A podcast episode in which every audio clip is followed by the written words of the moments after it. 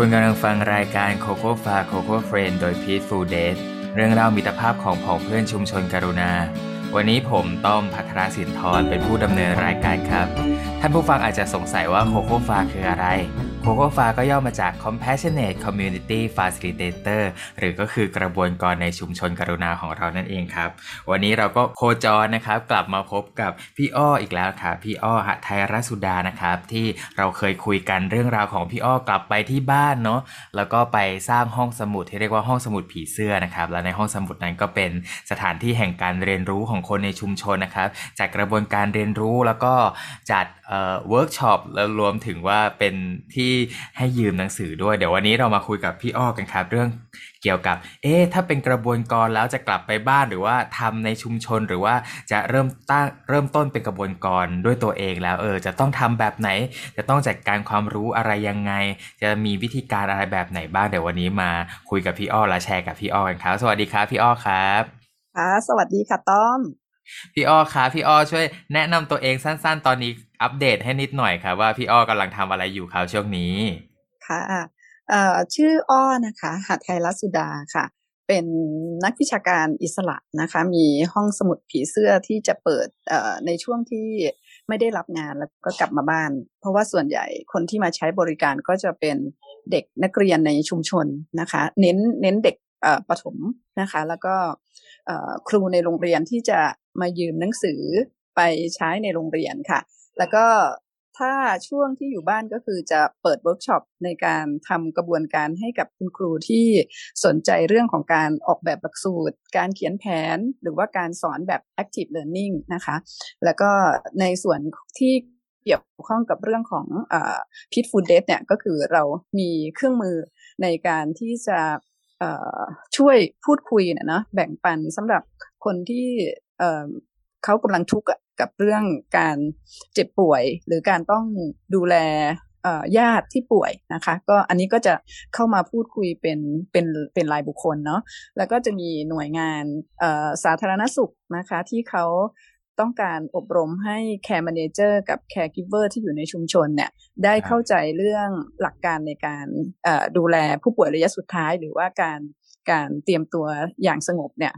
พี่อ้อก็จะจัดคอร์สให้เป็นหลักสูตรสองวันค่ะ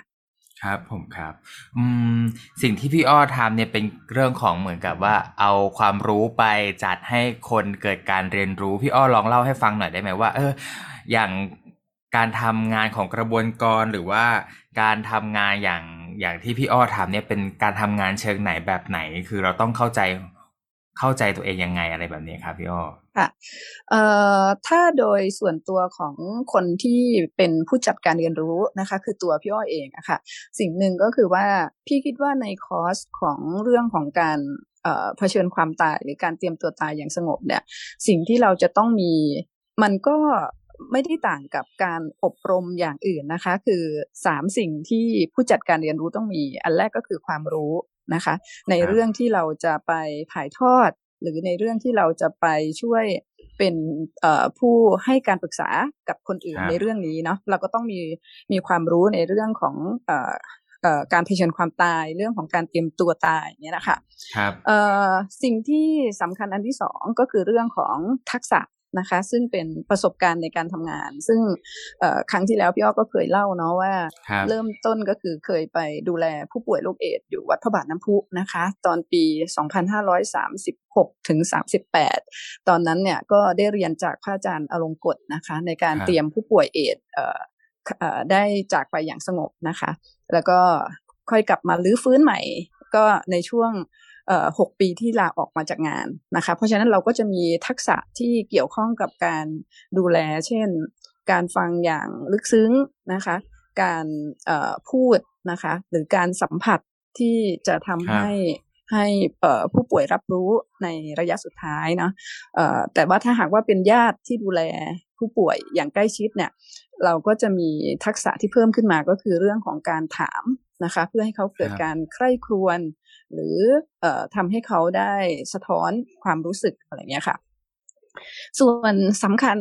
มากนะคะ ในกระบวนการจัดการเรียนรู้ก็คือเรื่องของทัศนคตินะก็คือ attitude นะคะเอ่อพี่คิดว่างานงานแบบที่เราทำ Peaceful Date เนี่ยค่ะ มันครับไม่ใช่งานทำเทรนนิ่งเพื่อที่จะจะเอ่อ สร้างการเปลี่ยนแปลงในเรื่องในเรื่องที่ทำให้คนเอ่อพัฒนาตัวเองข้างนอกอะเนอะอืมคเอรับอเออเออแต่พี่รู้สึกว่ามันเป็นเรื่องของการเติบโตข้างในนะคะครับผ่านการทำงานของของตัวตัวเราวิทยากรนะคะ คือในขณะที่เราทำงานเนี้ย เราก็ได้ขัดเกลาข้างในของตัวเองไปด้วยเนาะไม่ว่าจะเป็นเรื่องของความเมตตา ความกรุณานะคะ ที่ เอ่อเราจะต้องไปอยู่กับคนที่มีความทุกข์ซึ่งเขาเอ่อเอ่อไม่ได้เป็นญาติเราอะคิดออกไหมครับมันจะต่างกับการอบรมคอร์สอื่น ๆ ที่พี่ทำก็คือเขาก็มาเรียนรู้ความรู้เพื่อจะไปพัฒนาข้างนอกก็คือวิชาชีพใช่ไหมคะครับครับ เออเออแต่ว่าสำหรับสำหรับเรื่องนี้ที่พี่ฟูเดททำแล้วก็พี่เข้ามามีส่วนร่วมในการอาสาสมัครทำเรื่องนี้เนี่ยเอ่อพี่คิดว่ามันเป็นเรื่องเรื่องข้างในอะค่ะ ซึ่งครับซึ่งความรู้ทักษะเนี่ยมันเป็นเรื่องพัฒนาต่อยอดมาจากสิ่งอื่นๆเนาะแต่สำคัญมากก็คือเรื่องทัศนคติอืมของเราที่ที่เราต้องต้องคิดว่างานแบบนี้มันคืองานขัดเกลาเราเพื่อให้เติบโตด้านในอะค่ะ ครับผมครับเห็นภาพเลยครับเนี่ยพี่อ้อที่พี่อ้อเล่าก็คือ สิ่งสำคัญที่พี่อ้อบอกว่าเออสำคัญที่สุดเลยก่อนที่เราจะทำงานเพราะหลาย ๆ งานที่กระบวนการของพี่ฟูเดย์ไปทำอะส่วนมากก็เป็นงานจิตอาสา หรือว่างานทำเพื่อค่ะชุมชนสังคมเนาะสิ่งหนึ่งใช่ก็คือ เออ เราเห็นคุณค่าในสิ่งที่เราทำแล้วค่ะแล้วแล้วเออเราจะเรามีหัวใจที่จะทำก่อนอย่างที่พี่ใช่อ้อใช่บอกเนาะใช่แล้วแล้วเราค่ะถึงจะ เออความรู้ตรงไหนขาดเรายังเรียนรู้ต่อยอดเพิ่มเติมได้อย่างนี้เนาะพี่อ้อใช่ใช่ค่ะค่ะครับสำหรับการเป็นผู้จัดการเรียนรู้หรือว่าทางทางทางนักเรียนของเราเนี่ยที่มาเรียนกับพีฟูเดเราจะได้ว่ากระบวนการเนาะหรือว่ากระบวนการค่ะชุมชนอย่างเงี้ยครับเอื้อให้ค่ะเกิดการเรียนรู้เนี่ย เราอะมาเรียนกันในห้องเรียนออนไลน์เนาะในช่วงโควิดเนี่ยเยอะครับแต่ว่าค่ะยัง แต่ว่าในสถานที่จริงอะก็ยังไม่มีการฝึกแบบในสถานที่จริงเนาะพี่อ้อลองเล่ากระบวนการที่พี่อ้อทำบ้างได้ไหมครับว่าค่ะที่พี่อ้อค่ะทำจากกระบวนการอยู่อะมันมีกระบวนการแบบไหนประเภทไหนค่ะทำอย่างไรได้บ้างครับได้ค่ะเอ่อพี่ขอแบ่งเป็นสองส่วนนะคะเอ่อส่วนแรกเนี่ยก็คือเป็นเรื่องเอ่อเดินเข้ามาหาเราแบบแบบทุกมาครับเอ่อเช่นเอ่อมามาทั้งตัวผู้ป่วยนะคะ แล้วก็อืมญาติเนาะก็คือเอ่อ พี่ว่าโดยกระบวนการโดยเนื้อหาเนี่ยเหมือนมันเป็นเรื่องของการที่จะเตรียมตัวตายอย่างสงบใช่ไหมแต่ว่ายิ่งทำงานกับกับเอ่อเครื่องมือเหล่านี้ แล้วก็มีประสบการณ์ของการทำงานกับคนที่เดินเข้ามาหาเรามากขึ้นเนี่ย พี่คิดว่ามันเป็นประเด็นว่า เขาจะต้องเรียนรู้ที่จะอยู่ดีอะครับเพื่อที่จะตายดีเนาะครับค่ะ เพราะฉะนั้นเนี่ยเอ่อพี่ว่าเหมือนเราถ้าถ้าถ้าที่เขามาเป็นแบบ ส่วนบุคคลอย่างนี้ค่ะ มันเหมือนว่าเราอะได้ทำหน้าที่เป็นคนกลางครับที่จะทำให้ผู้ป่วยนะคะ ซึ่งผู้ป่วยก็ทุกข์เนาะแล้วก็จริง ๆ คือเขาก็ไม่ได้อยากจะป่วยใช่ไหมเอ่อครับครับเอ่อซึ่งเอ่อสามสี่ครอบครัวที่มาหาพี่เนี่ย มีทั้งป่วยด้วยการเป็นมะเร็งนะคะอืมมีทั้งเอ่อพอเกษียณมาแล้วก็เอ่อซึมเศร้าค่ะ นี่ก็คือครับแบบ แบบรับยาจิตเวชเลยนะคะเอ่อในขณะเดียวกันเนี่ยก็มีคนที่เอ่อมีปัญหาความขัดแย้งกับลูกนะคะ ซึ่งลูกน่ะซึมเศร้าครับในขณะที่แม่เองก็แบบทุกข์กับการที่ไม่รู้ว่าจะดูแลใจของตัวเองยังไงนะคคะรับซึ่งสามสามกรณีเนี้ยก็คือมาเป็นคู่เลยนะมาครับมามาทางทางฝ่ายของคนไข้แล้วก็ทั้งฝ่ายของ ผู้ดูแล ซึ่งพี่ก็คิดว่าเขาก็ทุกข์ทั้งคู่แหละทั้งสองฝ่ายนะคะ เพราะว่าการดูแลคนคนหนึ่งเรื้อรังเนี่ยหมายถึงในระยะเวลานานเนี่ยเนาะเอ่อมันก็ทำให้ผู้ดูแลเนี่ย แบกรับนะคะ ความรู้สึกแบบหนักอะแล้วมันครับก็เหมือนแบบ อืม มันก็ทำให้เขาขาดเสรีภาพในการที่เขาจะทำอะไรกับอืมชีวิตเขาเหมือนกันนะคือใช่คือผู้ครับดูแลก็ต้องมาติดอยู่กับ ตัวคนไข้ด้วยใช่ไหมครัคะบด้วยความครับรักความห่วงกังวลอะไรอย่างเงี้ยค่ะ เพราะฉะนั้นเอ่อหน้าที่เราก็คือเป็นตัวกลาง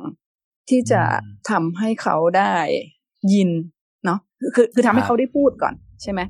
ครับเอ่อได้พูดความรู้สึกอะทั้งสองฝ่ายอะแล้วก็ทำให้เขาได้ฟังนะคะอืมว่าครับ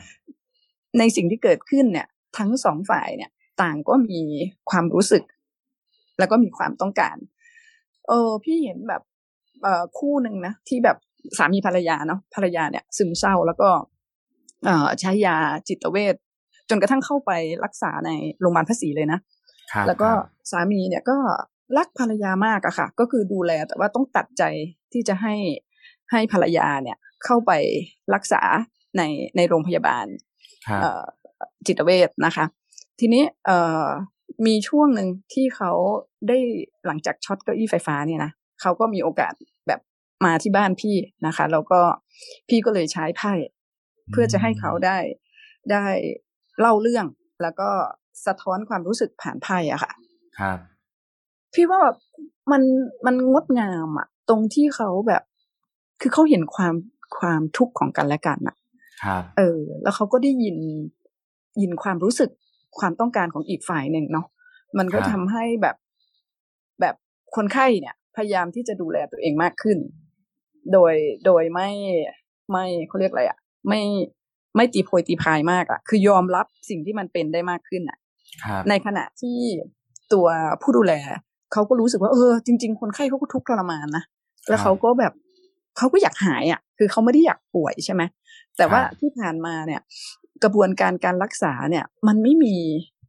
มันไม่มีกระบวนการให้คนมานั่งพูดคุยแล้วฟังกันนะคะรับคือไปโรงพยาบาลเขาก็จะได้รับยาเลยใช่ไหมคะใช่อ่าด้วยด้วย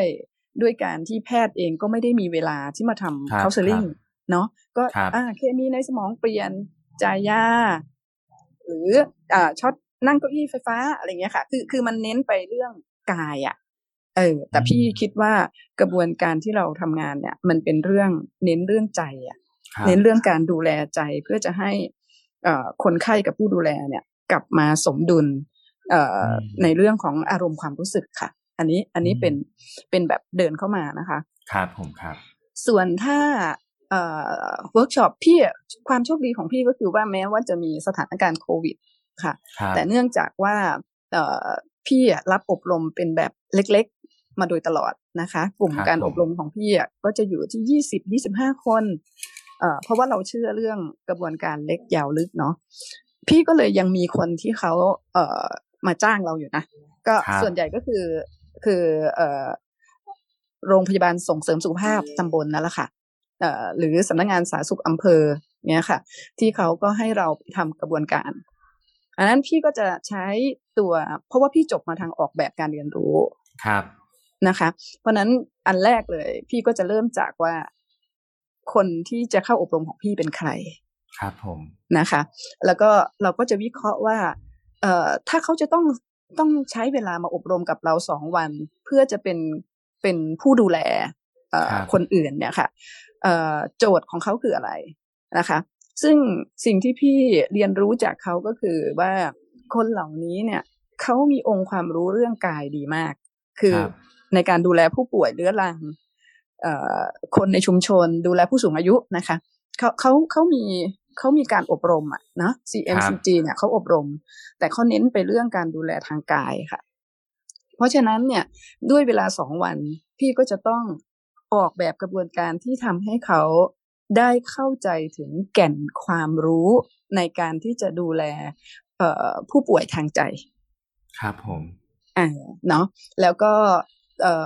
ใช้กระบวนการที่ทำให้เขาได้กลับมาทบทวนกับงานของเขาอะค่ะ ว่าเอ่อทำยังไงที่เขาจะ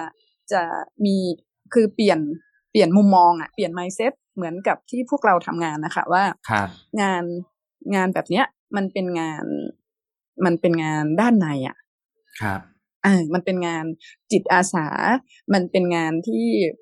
เอ่อถ้าพูดภาษาชาวบ้านนะมันเป็นงานบุญ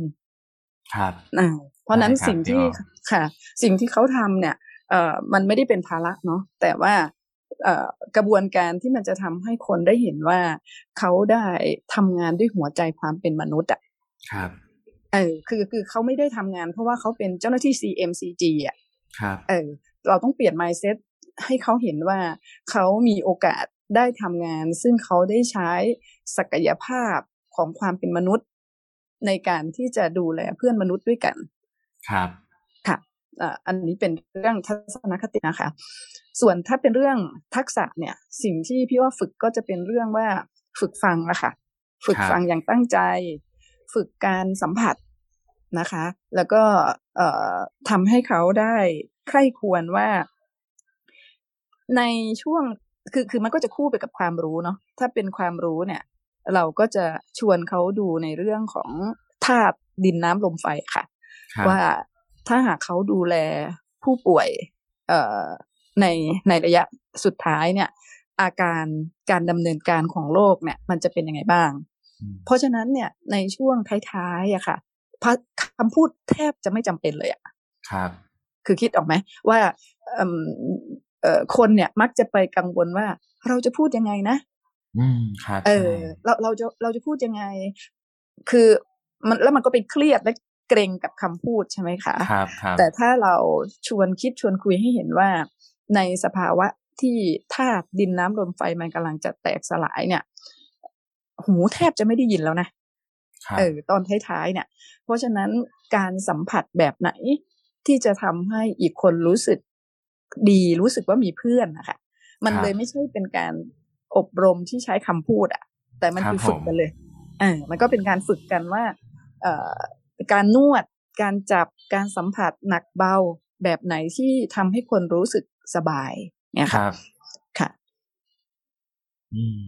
เห็นฟังจากพี่อ้อเล่ามาเนาะผมเห็นเลยสิ่งที่สำคัญที่พี่อ้อเน้นย้ำบ่อยๆ เลยก็คือหัวใจเนาะโดยเฉพาะคำพูดที่บอกว่าทำงานด้วยหัวใจของความเป็นมนุษย์น่ะถึงแม้จะเป็นหน้าที่ที่เรา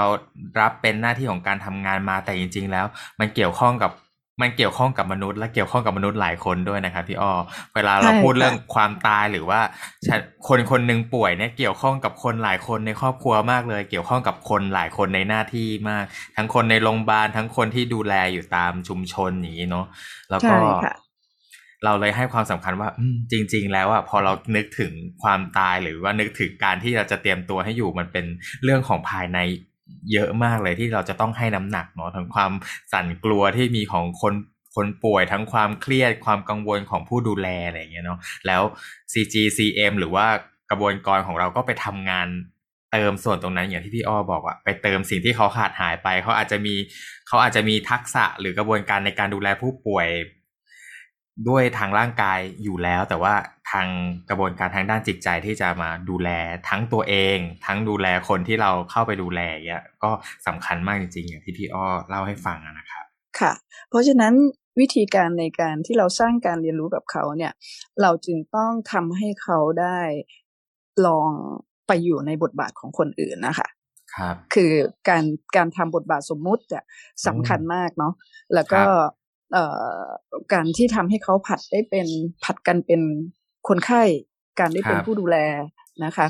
การทำให้เขาเอ่อได้ทำกิจกรรมบางอย่าง เช่น ปิดตาพาเดินอย่างเงี้ยค่ะ ซึ่งอันนี้เราก็จะคุ้นเคยใช่ไหมว่านี่นี่ขนาดเราเล่นเป็นเกมนะความรู้สึกสั่นไหว เพราะพี่ก็ให้เขาเดินลงมาเลยนะ ปิดตาเดินลงมาจากรพสตเลยนะเออซึ่งมันเป็นชั้นสองอะแล้วขั้นบันไดมันก็แบบแบบ แบบคือ คือมันเห็น เออ แล้วเราก็ค่อยกลับขึ้นไปถอดบทเรียนว่า ถ้าเทียบกับในตอนที่เราป่วยหนักอะตอนที่ธาตุดินมันมันหนักมาก แม้กระทั่งเราอยากจะยกมือเราก็ยังยกเองไม่ได้อะค่ะ เอ่อความสั่นไหว มันจะมากแค่ไหนอย่างเงี้ยค่ะ คือคือเราทำกิจกรรมแล้วเราก็ชวนชวนคุยชวนเปรียบเทียบ เอ่อเพื่อจะให้เขาเข้าอกเข้าใจของ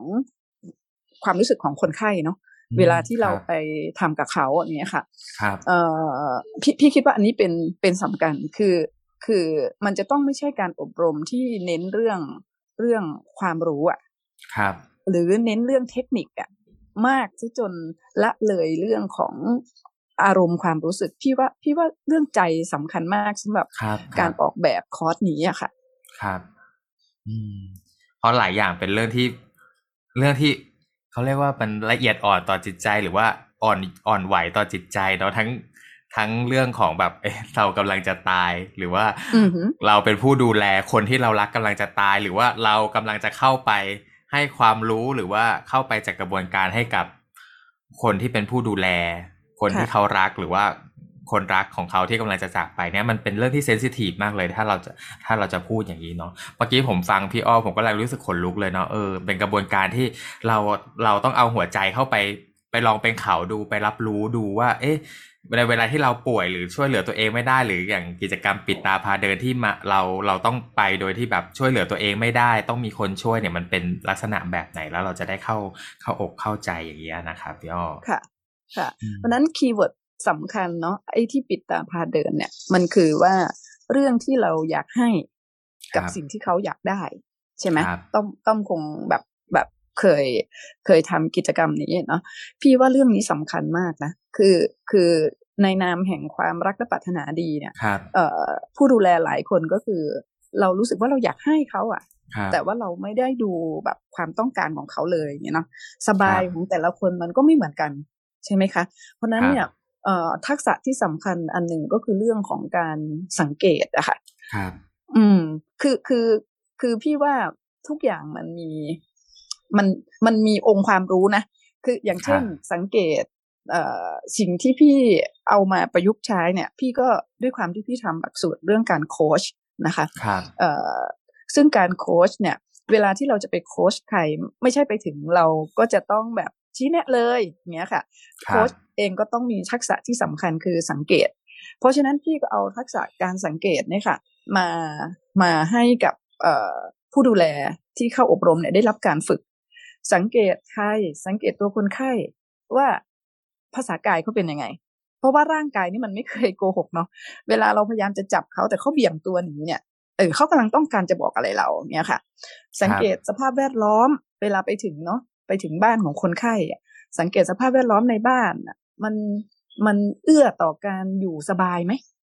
สังเกตญาติพี่น้องคนดูแลเขาอะไรเงี้ยค่ะ อารมณ์ความรู้สึกปฏิกิริยาที่เขามีต่อเราอะค่ะคือพี่คิดว่าเรื่องพวกนี้ก็ก็ละเอียดอ่อนนะคะเพราะนั้นอองค์ความรู้ที่มันมาคู่กับการฝึกทักษะเนี่ย ในหลักสูตรที่ออกแบบเนี่ย มันจึงต้องเป็นเรื่องใกล้ตัวแล้วก็ เอาไปใช้ได้จริงเลยอะค่ะ อืมครับผมครับเนาะก็ก็ก็คิดว่าคิดว่าสังเกตนะคะ ฟังฟังสะท้อนเนาะแล้วก็สัมผัสนะคะ อันนี้สำคัญมากสำหรับคนไข้ แต่เรื่องถามเนี่ย พี่คิดว่าจำเป็นมากสำหรับผู้ดูแล ครับ ทักษะที่เพิ่มเติมสำหรับผู้ดูแลนะพี่คิดว่าเป็นเรื่องการถามเนาะเพราะว่ามันจะต้องถามเขาหลายเรื่องเหมือนต้อมว่าแหละว่า คนไข้อยู่ในระยะไหน แล้วมันมีเรื่องจัดการที่ต้องตามมาไงใช่ไหมคะไม่ว่าจะเป็นเรื่องส่งต่อ หรือเรื่องที่เขาเลือกจะอยู่สุดท้ายเนี่ย มันก็ต้องมีเรื่องจัดการกับเรื่องความเจ็บปวดใช่ไหมระยะท้ายอะเออจะใช้หรือไม่ใช้มอร์ฟีนอะไรเงี้ยค่ะ หรือถ้าเขาเสียชีวิตอย่างเงี้ยเนาะการจัดการจะเป็นแบบไหนยังไงคือ คือมันมีรายละเอียดค่อนข้างเยอะสำหรับผู้ดูแลด้วยเหมือนกันค่ะ ครับ ครับผมครับโอ้ได้ได้องค์ความรู้จากพี่อ้อเยอะมากเลยเนาะทั้งทักษะที่ควรจะควรจะต้องมีเนาะทั้งการฟังการพูดสะท้อน การสัมผัสการถามแล้วก็การสังเกต ก็เป็นองค์ประกอบที่เขาเรียกว่าทักษะที่จะเอาไปใช้ทั้งเข้าไปดูแลตัวดูแลคนอื่นได้ด้วย แล้วก็เอามาดูแลตัวเองได้ด้วยอย่างนี้นะครับพี่อ้อค่ะ พี่อ้อครับผมครับพี่พี่เล่านิดหนึ่งเมื่อวานเนี่ย เพื่อนพี่นะเพื่อนเพื่อนพี่คนนี้เนี่ยเราเราเป็นเพื่อนรักกันสามคน แล้วเราเคยพาถือพี่เนี่ย ก็พาแม่พี่แล้วก็น้าพี่สามคนเนี่ยตั้งวงใช่ไหมเพื่อนสนิทพี่ผู้หญิงคนเนี้ยเขาก็พาป้าเขานะคะ กับน้องชายเขามา แล้วก็พี่มีเพื่อนอีกคนหนึ่งก็พาแม่อายุแปดสิบมา เรามาเล่นไพ่ไขชีวิตกันสามชั่วโมงอะค่ะ แล้วแล้วพี่ก็ใช้กระบวนการเลยนะพี่ทำเหมือนอบรมเลย เออ กับคนแบบแบบเอ่อ เก้าคนตอนนั้นนะ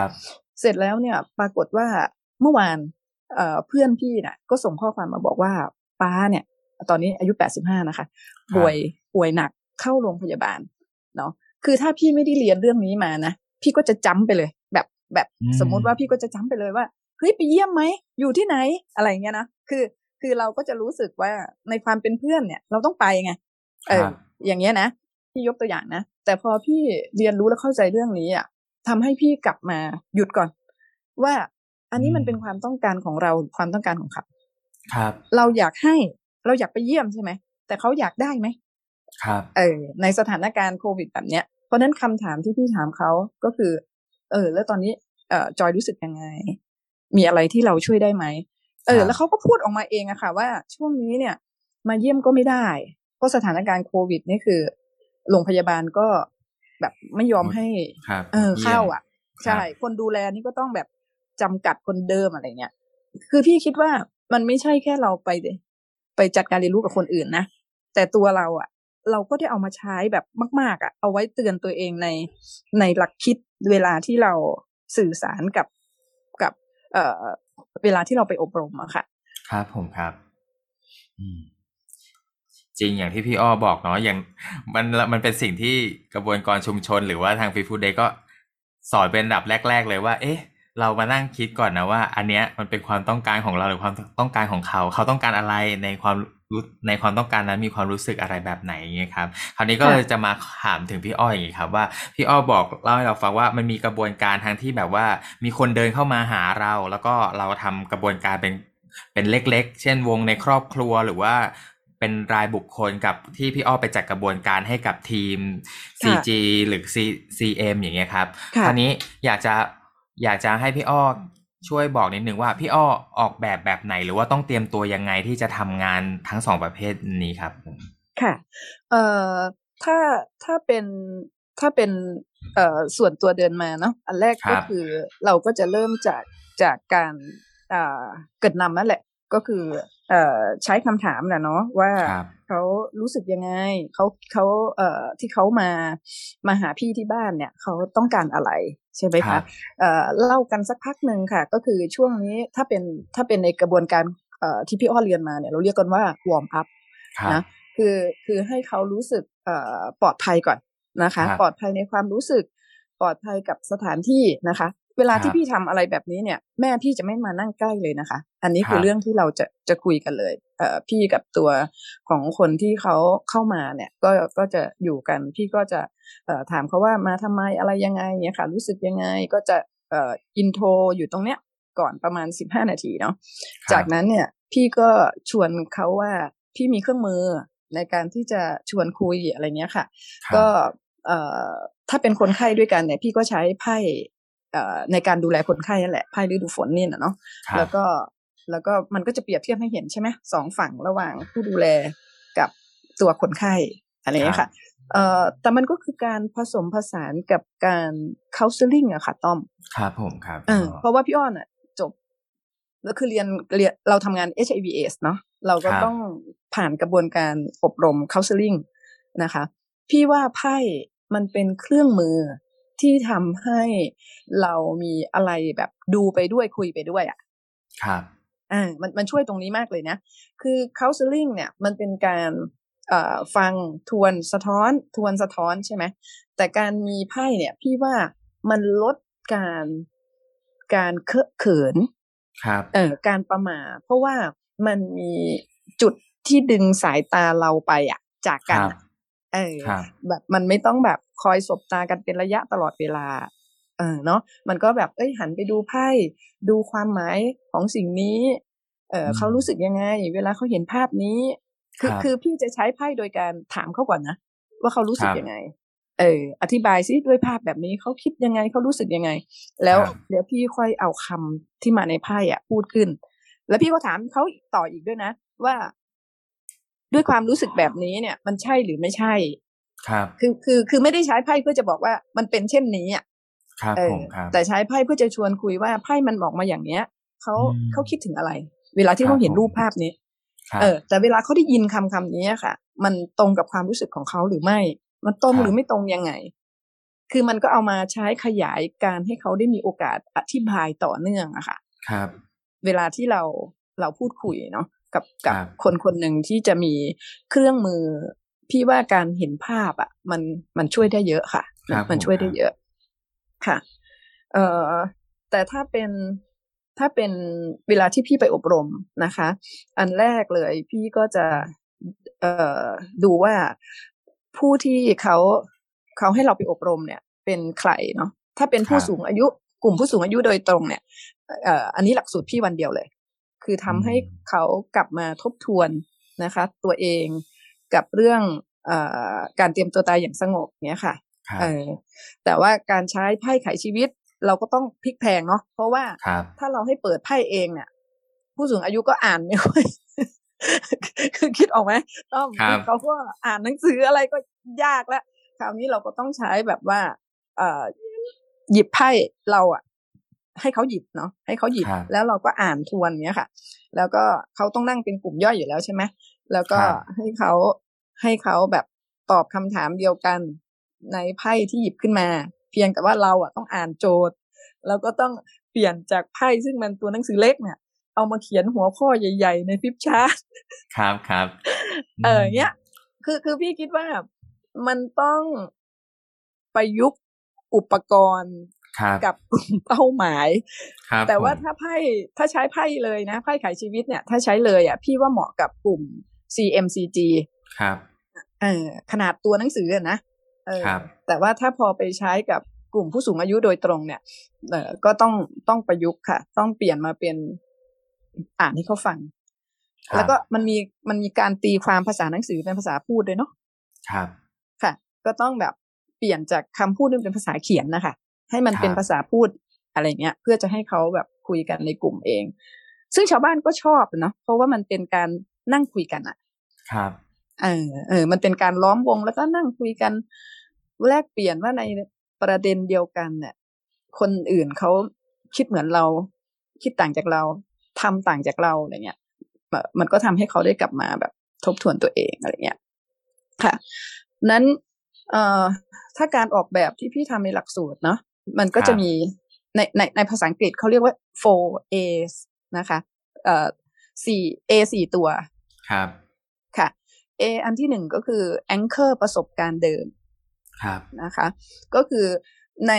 แต่ละเซสชันเนี่ย มันจะ 90 นาทีใช่ไหมคะครัเอ่บอไม่ว่าจะทำเรื่องไหน พี่ก็จะเริ่มต้นจากการดึงประสบการณ์เขาก่อนอืมเช่นเอ่อตอนเนี้ย ถ้าถ้าเป็นเซสชันที่เราจะคุยกันเรื่องความตายเนี่ย พี่ก็จะถามเขาว่า ให้ให้เลือกยืนอะว่า หรือยกการ์ด ให้เขาเขียนขึ้นมาเนาะเพราะว่าถ้าเลือกยืนเนี่ยเมื่อก่อนพี่ทำเลือกยืน แล้วพี่ก็พบว่าคนเดินตามเพื่อน เอ่ออมที่ยืนว่า เอ่อกลัวความตายแค่ไหนอย่างเงี้ยนะคือครับคืออาจจะไม่ได้กลัวระดับนั้น แต่เพื่อนไปเยอะก็เดินไป พี่ก็ปรับเป็นเอากระดาษ แล้วก็อ่าสมมุติว่าศูนย์ถึงห้าคือระดับความกลัวการตายอะให้เขาเขียนครับตัวเลขขึ้นมา เอออือมแล้วก็ให้อธิบายจากตัวเลขนั้นเนี่ยค่ะ อันนี้ครับมันก็ดึงแบบแองเกอร์ประสบการณ์ครับที่เกี่ยวกับเรื่องความตายใช่ไหมครับแล้วก็ให้เขาได้บอกความรู้สึกว่าเอ่อเพราะอะไรเขาถึงกลัวความตายมากน้อยแตกต่างกันอะไรเงี้ยนี่คือการยกตัวอย่างนะครับแล้วก็ทุกทุกเซสชันมันต้องมีแอดอันนี้คือสิ่งที่พี่พี่มีพี่เอ่ออบรมเรื่องของการออกแบบหลักสูตรเนาะครับแอดก็คือว่า 90 นาทีนั้นเนี่ย เวลาเราตั้งวัตถุประสงค์เนี่ย มันจะเป็นตัวควบแบบควบคุมเนื้อหาค่ะครับอะอย่างเช่น ถ้าเมื่อกี้พี่เริ่มแองเกิลด้วยความรู้สึกต่อความตายอะพี่ก็จะเติมข้อมูลพี่จะทำให้เห็นว่าเอ่อการตายดีเนี่ย หมายความว่ายังไง ครับใช่ไหมคะเอ่อคนส่วนใหญ่มักจะคิดว่าการตายดีคือไหลตายไหลตายบ้านพี่นี่นะคือหัวใจล้มเหลวอะเออ ก็คือแต่ว่านอนไปเฉยๆอย่างนี้เนี่ยเออเออเออนอนไปเฉยๆตาครัยบไม่เจ็บไม่ปวดอะไรเงี้ยเออใช่ใช่ใช่ใช่ครับเออเขาเขาก็จะแบบว่าอุ้ยถ้าได้ตายแบบนั้นเนี่ยดีมากเลยเนี่ยอืมค่ะทีนี้พอครับช่วงแอดเนี่ย พี่ก็ต้องพี่ก็ต้องดึงให้เห็นว่าสิ่งที่พี่ไปเรียนเรื่องเผชิญความตายไม่ว่าจากจะจากอาจารย์กฤษดาวันเนาะสายครับวชิรยานนะคะ หรือสายพระอาจารย์ไพศาล หรือสายเซนนะคะก็ครับอันเดียวกันหมดเลยคือ ต้องตายแบบรู้เนื้อรู้ตัว ครับ เออ แล้วเราก็มาดีเบตกันนะคะกับเขาอะ่ะ เพราะว่าทุกคนก็ไม่มีใครเกิดตายใช่ไหมทั้งครับเราทั้งผู้เขาร่วมอะ่ะว่าเออ แต่ทางทางศาสนาพุทธเนี่ย ไม่ว่าจะสายไหนเนี่ยเขาว่าอย่างนี้ว่าตายดีว่าตายดีเนี่ย มันคือต้องตายที่เห็นการแตกดับ ของครับธาตุดินน้ำลมไฟใช่ไหมครับแต่ว่าแล้วเราก็ค่อยให้เขาเอ่ออันนี้คือแอปเนาะอ่าเสร็จแล้วแอปพลายก็คือ เข้ากลุ่มคุยกันครับเออเขาก็มาถกกันเองอะค่ะว่า ตกลงตายดีเนี่ย มันคืออะไรสำหรับเขาเนาะครับจากประสบการณ์เดิมของเขาที่บอกหัวใจล้มเหลว กับสิ่งใหม่ที่เขาได้รับเนี่ย เออเออเขาคิดยังไงวันนั้นแต่ละคนเขาก็จะแลกเปลี่ยนถกเถียงกันใช่ไหมคะในช่วงแอปพลายอะค่ะ แล้วพี่ก็จะเอาไพ่ไขชีวิตเข้ามาเล่นละคือไม่ว่าคุณจะเชื่อการตายแบบไหน ไม่ว่าคุณจะเชื่อการตายแบบไหนอะแต่มันต้องเตรียมตัวก่อนใช่ไหมครับ ตอนที่อยู่อะ หรือตอนที่ตายอะ เพราะนั้นพอเล่นไพ่เสร็จเนี่ยค่ะ A ตัวสุดท้ายคือ away อะอืมคราวนี้ก็ต้องออกแบบละว่ากลับไปเนี่ยจะทำยังไง ตรงนี้พี่จะเอา สมุดเบาใจมาค่ะครับแล้วก็สมุดเบาใจนี่พี่ก็ได้เรียนรู้อีกนะว่า คือคือเวลาทำสมุดเบาใจอะ มันเยอะเนาะครับเยอะมากสายหน้าใช้เวลาด้วยใช่ แล้วก็ แล้วก็ เอ่ออันอันหนึงคือมันเยอะแล้วแบบมันเป็นใช้ภาษาอะใช่ไหม เพราะฉะนั้นเนี่ยเอ่อเวลา CM กับ CG อบรมด้วยกันเนี่ย พี่จะให้เขาจับคู่แล้วให้เขาผัดกันเป็นคนถามตอบ ครับ เออถามแล้วอีกคนหนึ่งติ๊กให้อะ เออครับถามแล้วติ๊กให้ แต่หัวใจสำคัญที่ตอนที่พี่สรุปก็คือว่า สิ่งที่เราเขียนไว้อะ เรามั่นใจแค่ไหนว่าว่าสิ่งนี้จะเกิดขึ้นจริงตอนวาระสุดท้ายอะ ครับ เพราะนั้นเราก็ต้องมาฝึกอีกใช่ไหมต้อม เช่น พี่เขียนไว้อย่างดีเลย คุยกับอืมแม่พี่อย่างดีเลย ว่าอย่าครับยื้ออย่างเงี้ยครับอย่ายื้อเนาะแต่วันวันนั้นขึ้นมา เกิดแม่พี่ยื้ออะมันก็ครับจะยิ่งทุกข์ใช่ไหมเอ้าคุยกันแล้ว ตั้งวงกันก็แล้ว อะไรก็แล้วอย่างเงี้ยนะครับเออ ทีนี้ก็เลยต้องกลับมาคุยกันเรื่องภาวนาค่ะ ครับมเออภาวนาก็คือการเจริญสติที่จะยอมรับสิ่งที่มันเกิดขึ้นเนาะ แต่ถ้าพูดด้วยปากเนี่ยมันง่ายนะครับและมันก็จะไม่จบในคอร์สการอบรมอะรับคือคุณผมก็ต้องไปฝึกภาวนาต่อเนื่องอะอืมเพราะว่าในวันที่คุณไม่แม้แต่จะเปิดเปลือกตาได้อะ อย่าว่าแต่แบบยกแขนยกขาเลยอะ เพราะฉะนั้นเนี่ย ถ้าคุณไม่ฝึกไว้อะ แล้วมันเกิดสิ่งที่ใจเราไม่ยอมรับอะครับกับกับ การตัดสินใจของคนรอบข้างเนาะมันจะมันจะทุกข์ทรมานแค่ไหนไงครับเออค่ะ นี่ค่ะ โดยโดยกระบวนการเวลาพี่พี่อ้อออกแบบเนี่ย ก็คือมันจะต้องครบทั้งทั้งสี่เอนี้ครับผมส่วนครับว่าจะเพิ่มกิจกรรมมากน้อยแค่ไหน ก็ขึ้นกับเวลาครับที่เราได้รับจากจากเอ่อผู้จัดอะค่ะ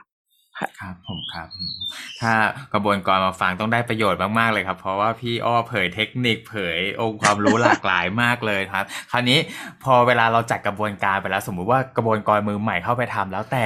อะไรมันไม่เป็นไปอย่างที่เราวางแผนไว้เลยครับพี่อ้อเหมือนกับพี่อ้อบอกว่าพี่อ้อต้องปรับเปลี่ยนหลายอย่างเลยเนาะใช่เจอผู้ใหญ่นี่ก็ต้องเปลี่ยนให้คำใหญ่ขึ้นหรือเวลาน้อยลงก็เปลี่ยนกระบวนการ พี่อ้อทำยังไงถึงยืดหยุ่นกับกระบวนการแบบนี้ได้ครับ พี่ว่าอันที่หนึ่งคือเราต้องชัดกับตัวเองค่ะว่า เวลาที่เราจัดการเรียนรู้กับคนอื่นเนี่ย เราก็กำลังเรียนรู้นะครับไม่ใช่เรามีแบบธงคำตอบไว้ในใจอะครับคือถ้าผเมื่อรับไหร่ที่เราจัดกระบวนการเรียนรู้ว่า มันต้องเป็นอย่างนี้อะครับ เออ แล้วพอมันไม่เป็นอย่างนี้เนี่ย อันนั้นแหละที่มันจะทำให้เรารู้สึกว่าหงุดหงิดเนาะครับแล้วพอเราหงุดหงิดเนี่ย เราก็ไม่อยู่กับผู้เรียนแล้วนะครับ เราก็ไปอยู่กับความคิดใช่ไหมใช่เอใช่อครับคือเราไม่ได้อยู่กับคนตรงหน้า เวลาตรงหน้า เพราะพี่จากที่พี่ทำงานจัดการเรียนรู้มา พี่ว่าอะไรมันก็เกิดขึ้นได้ทั้งนั้นแหละ ที่มันไม่เป็นไปตามตามแผนที่เราวางมา เพราะเรากำลังทำงานกับมนุษย์ไงครับทำงานกับคนน่ะ ซึ่งคนเนี่ยมันมีความหลากหลาย แม้ว่าจะเป็นหลักสูตรเดียวกันนะคะเอ่อแต่พอเปลี่ยน กลุ่มเป้าหมายเปลี่ยนคนเนี่ย มันก็ต้องมี มันก็ต้องมีเหตุการณ์ที่มันไม่ได้เป็นแบบเดิมเกิดขึ้น ครับ เพราะฉะนั้นพี่ว่าก็กลับไปที่การการฟังเขาแหละ ครับผมเออ ก็คือก็คือเอาทักษะนั้นกลับมาใหม่ว่า มันเป็นแบบนี้ เราจะปรับไปยังไงตามสถานการณ์ตรงหน้า ครับ เพื่อจะให้บรรลุเป้าหมายในการเรียนรู้ร่วมกัน ครับ อืมอืม ชอบคำพูดของพี่อ้อมากเลยว่า เราไม่ไม่ใช่แค่นักจากกระบวนการเรียนรู้นะ แต่เราก็เป็นผู้เรียนรู้ในสถานการณ์นั้น ๆ ด้วย แล้วก็พอพี่อ้อบอกให้เราเปิดใจฟังเขาว่าเออมันเกิดอะไรขึ้นแล้วเราจะค่อยๆ ปรับแก้ยังไง มันก็ทำให้หัวใจเราเปิดแล้วอย่างน้อยเราก็ทำงานกับจิตใจตัวเองก่อนแล้วเปิดใจฟังแล้วก็อยู่กับสถานการณ์อยู่กับคนตรงหน้าอย่างที่พี่อ้อบอกครับ ตอนนี้เวลาเราก็ใช้มาพอสมควรแล้วครับพี่อ้ออยากให้พี่อ้อฝากอะไรสักนิดนึงสำหรับ กระบวนการหรือว่าคนที่มาฟังสนใจโอ้อยากจะกระบวนการกับตัวเอง หรือว่าเอาไปทำกับคนใกล้ตัว อยากเขียนสมุดเบาใจกับพ่อกับแม่มาก ไม่กล้าทำไม่รู้จะเริ่มยังไง แต่ว่าอยากทำนะ แต่ว่าคิดไม่กล้าไม่ทำหรือว่าอยากแค่เอาเกมไพ่ไขชีวิตคุยกับเพื่อนอะไรอย่างเงี้ยก็ยังแบบเออาเออาจะทำยังไงดี ให้พี่อ้อลองพูดคุยฝากถึงผู้ฟังหน่อยครับผมค่ะเอ่อพี่คิดว่า อันดับแรกคือเครื่องมือทุกอันของพีทฟูลเดสเนี่ยมีรายละเอียดเขียนชัดเจนมากนะ อันดับที่หนึ่งก็คือเริ่มต้นจากการศึกษานะคะ อ่านเนาะแล้วก็อันดับที่สองคือพาตัวเองไปเล่นก่อนครับ คือคือให้ตัวเองเนี่ยเป็นคนใช้อุปกรณ์เหล่านั้นนะคะ พาตัวเองไปเข้าวงในการเรียนรู้ครับอันที่สามเวลาทำกับคนอื่นก็คือลงมือทำเลยค่ะ แล้วก็เรียนรู้ไปกับมัน มันไม่มีใครหรอกนะคะ ที่ทำครั้งแรกแล้วดีเลย ครับ ประสบการณ์การเป็นวิทยากรของพี่ไม่ว่าจะเรื่องอะไรก็ตามเนี่ย การเป็นผู้จัดการเรียนรู้หรือกระบวนการไม่มีทางลัดสำหรับพี่นะ มันคือการสะสมประสบการณ์ ในแต่ละครั้งแล้วก็กลับมาทบทวนว่าวันนี้ที่เราทำเนี่ย อะไรที่มันโอเค และถ้ามันจะดีกว่านี้ในการทำครั้งต่อไปคืออะไร หลังจากนั้นก็เอาใหม่ลองใหม่ คือถ้าเราเลือกจะจะทำงานกระบวนการนะคะพี่ว่ามันก็คือโปรเซสของการเรียนรู้ตลอดชีวิตของเราด้วยเช่นกันนะคะทำซ้ำยังไงให้สดทุกครั้ง ครับเออเพราะว่างานเราเนี่ยคอนเทนต์เนี่ย มันวนอยู่ตรงนี้แหละ ครับใช่ไหมมันคอนเทนต์มันไม่ใหม่ แต่ว่าเราเราจะทำยังไงให้ทุกครั้งที่เราทำอะ มันสดใหม่สำหรับตัวเองด้วยนะ คือถ้าตัวเองรู้สึกแบบไปด้วยความรู้สึกสดใหม่อะ เออ พลังงานของเราที่ออกไปอะ มันก็จะทำให้ผู้เรียนอะ รู้สึกสดใหม่ไปกับเราอะครับแล้วก็ค่อยไปเรียนรู้เอาจากหน้างานตรงนั้นนะคะ ครับโอ้ วันนี้ได้ประโยชน์จากพี่อ้อมากผมเองฟังเองก็รู้สึกโอ้โหคิดอะไรหลายอย่างเลย แล้วก็เออมีมีสิ่งที่อยากอยากทำหลายอย่างเลยครับ พี่อ้อคราวนี้เมื่อกี้ฟังพี่อ้อแล้วอยากรู้เพิ่มเติมอีกนิดนึงครับ พี่อ้อกลับมาถอดบทเรียนหรือเรียนรู้จากสิ่งที่ตัวเองทำยังไงบ้างครับพี่อ้อเขียนบันทึกค่ะ ง่ายมาก reflection เอ่อ ต้อมเป็นเพื่อนพี่ใน Facebook หรือเปล่าเนาะถ้าถ้าต้อมเห็นเนี่ยต้อมจะเห็นว่าพี่ขยันโพสทุกวันมากครับคแต่รับคือคือไอ้ที่โพสทุกวันของพี่อะคือ reflection นะแต่ในขณะเดียวกันพี่ก็มีสมุดบันทึกในการทำงานของพี่นะเออพี่ก็จะมาเขียนว่าเฮ้ยมันมีการเรียนรู้ใหม่อะไร แล้วหลายครั้งมากเลยนะคะ ต้อมที่พี่รู้สึกว่า เฮ้ย เนี่ยถามแบบนี้ workไม่ใช่จากตัวเองนะ คือจากผู้เรียน เพราะว่าบางทีผู้เรียนเขาก็ช่วยถามเนาะครับ เอ่อเพราะว่าประสบการณ์ของผู้เรียนในแต่ละครั้งไม่เท่ากันไงแล้วพี่ก็เออ พี่ก็จะได้เรียนรู้ว่า เอองั้นเดี๋ยวต่อไปเราจะเอาคำถามเขานี่แหละ ไปใช้ในวงต่อไปเพราะว่ามัน work อะไรอย่างเงี้ยค่ะครับครับแล้วพี่ก็จะมาจดใส่สมุดของพี่นี่นะในครับในในสมุดการทำงานวิทยากรของพี่อะเพราะว่าเราก็อยากพัฒนาตัวเองเนาะคือรับคือผมพี่คิดว่าเอ่อโดยส่วนตัวพี่นะ พี่อยาก smart ในสายตาของผู้เข้าอบรม ไม่ว่าพี่จะจัดคอร์สไหนอะเอ่อการเตรียมตัวเนี่ยเป็นเป็นเรื่องจำเป็นมากสำหรับพี่ เพราะฉะนั้น AAR ตัวเองอะสำคัญ เพราะว่าเราเราไม่ได้มีเพื่อนร่วมงาน เหมือนสมัยครับที่เราทำงานประจำใช่ไหมคะครับเราเป็นฟรีแลนซ์เนี่ย เพราะฉะนั้นเอ่อถ้าอันที่หนึ่งคือทุกครั้งของการอบรม เราให้ผู้เข้าอบรมเขียนสะท้อนใช่ไหมคะ หรือถ้าครับเป็นคนแก่ก็ไม่ต้องเขียนก็บอกเลย ว่าชอบคำถามง่ายๆอะชอบอะไรครับไม่ชอบอะไร ถ้าจะเอาออกเอาตรงไหนออก เอออมอยากมีอะไรมาเพิ่มอีก เพราะฉะนั้นเสียงสะท้อนของผู้เรียนสำหรับพี่อะตรงที่สุดละครับกับอันที่สองก็คือกลับมาหาที่เราอะสะท้อนตัวเราเอง เพราะเราเป็นครับคนรู้ในความรู้ทัศนคติทักษะใช่ไหมคะครับค่ะ แล้วก็ถ้ามีโอกาสไปทำกับเพื่อนค่ะ เพื่อนที่เข้าใจในเรื่องนี้ด้วยกัน เขาก็จะช่วยสะท้อนเราได้มากขึ้นนะคะครับ วันนี้ขอบคุณพี่อ้อมากๆเลยครับ ที่มาแชร์ทั้งประสบการณ์ทั้งเทคนิคทั้งไอเดียทั้งความรู้ต่างๆ ให้กับเรานี้ครับในหัวข้อของ การจัดการความรู้ของในวิถีของกระบวนการนะครับ เชื่อว่าหลาย ๆ คนก็คงจะรู้คอนเซปที่พี่อ้อยย้ำอยู่เสมอว่า เออ เราทำงานกับคนนะ เราทำงานกับมนุษย์นะ แล้วเราเองก็เป็นมนุษย์ ซึ่งเกิดการเรียนรู้ได้ตลอดเวลา และการทำงานของกระบวนการอย่างเราก็ทำงานด้านในเป็นการทำงานด้านในดังนั้น เรื่องของใจก็จึงเป็นเรื่องสำคัญที่เราจะต้องทำงานกับตัวเอง แล้วก็สำคัญที่สุดอย่างที่พี่อ้อบอกเลยคือ เราต้อง AAR ตัวเองถอดบทเรียนตัวเอง เพื่อเราจะได้เรียนรู้สิ่งที่ตัวเองทำครับสำหรับท่านผู้ฟังที่สนใจนะครับ ก็สามารถติดตามพี่อ้อได้ทางไหนได้บ้างครับพี่อ้อเอ่อห้องสมุดผีเสื้อค่ะ ค่ะ ก็เป็นเพจที่ไม่มีอะไรมาก นอกจากบอกว่าเปิดบริการวันไหน ครับผมครับก็ก็ยังสามารถไปดูความอบอุ่นดูต้นไม้ใบหญ้าที่เพจห้องสมุดผีเสื้อของพี่อ้อได้หรือว่า มีคำถามวันนี้ฟังพี่อ้อแล้วรู้สึกโอ้อยากพูดคุยอยาก แลกเปลี่ยนความรู้กับพี่อ้อก็สามารถเข้าไปคุยกับพี่อ้อได้นะครับ ผมก็สำหรับใครที่อยากฟังเรื่องราวของพี่อ้อก่อนหน้านี้ก็ไปค้นๆดูในพอดแคสต์ของ Peaceful Death ได้ด้วยนะครับก็สำหรับวันนี้ครับก็หมดเวลาแล้วนะครับ ก็สามารถติดตามนะครับพอดแคสต์เรื่องราวของการทำงานนะครับ อยู่ดีและตายดีของกระบวนการชุมชน หรือว่าคนที่ทำงานในเครือข่ายได้ในพอดแคสต์ของพีฟูเดย์ทุกช่องทางครับสำหรับวันนี้สวัสดีครับ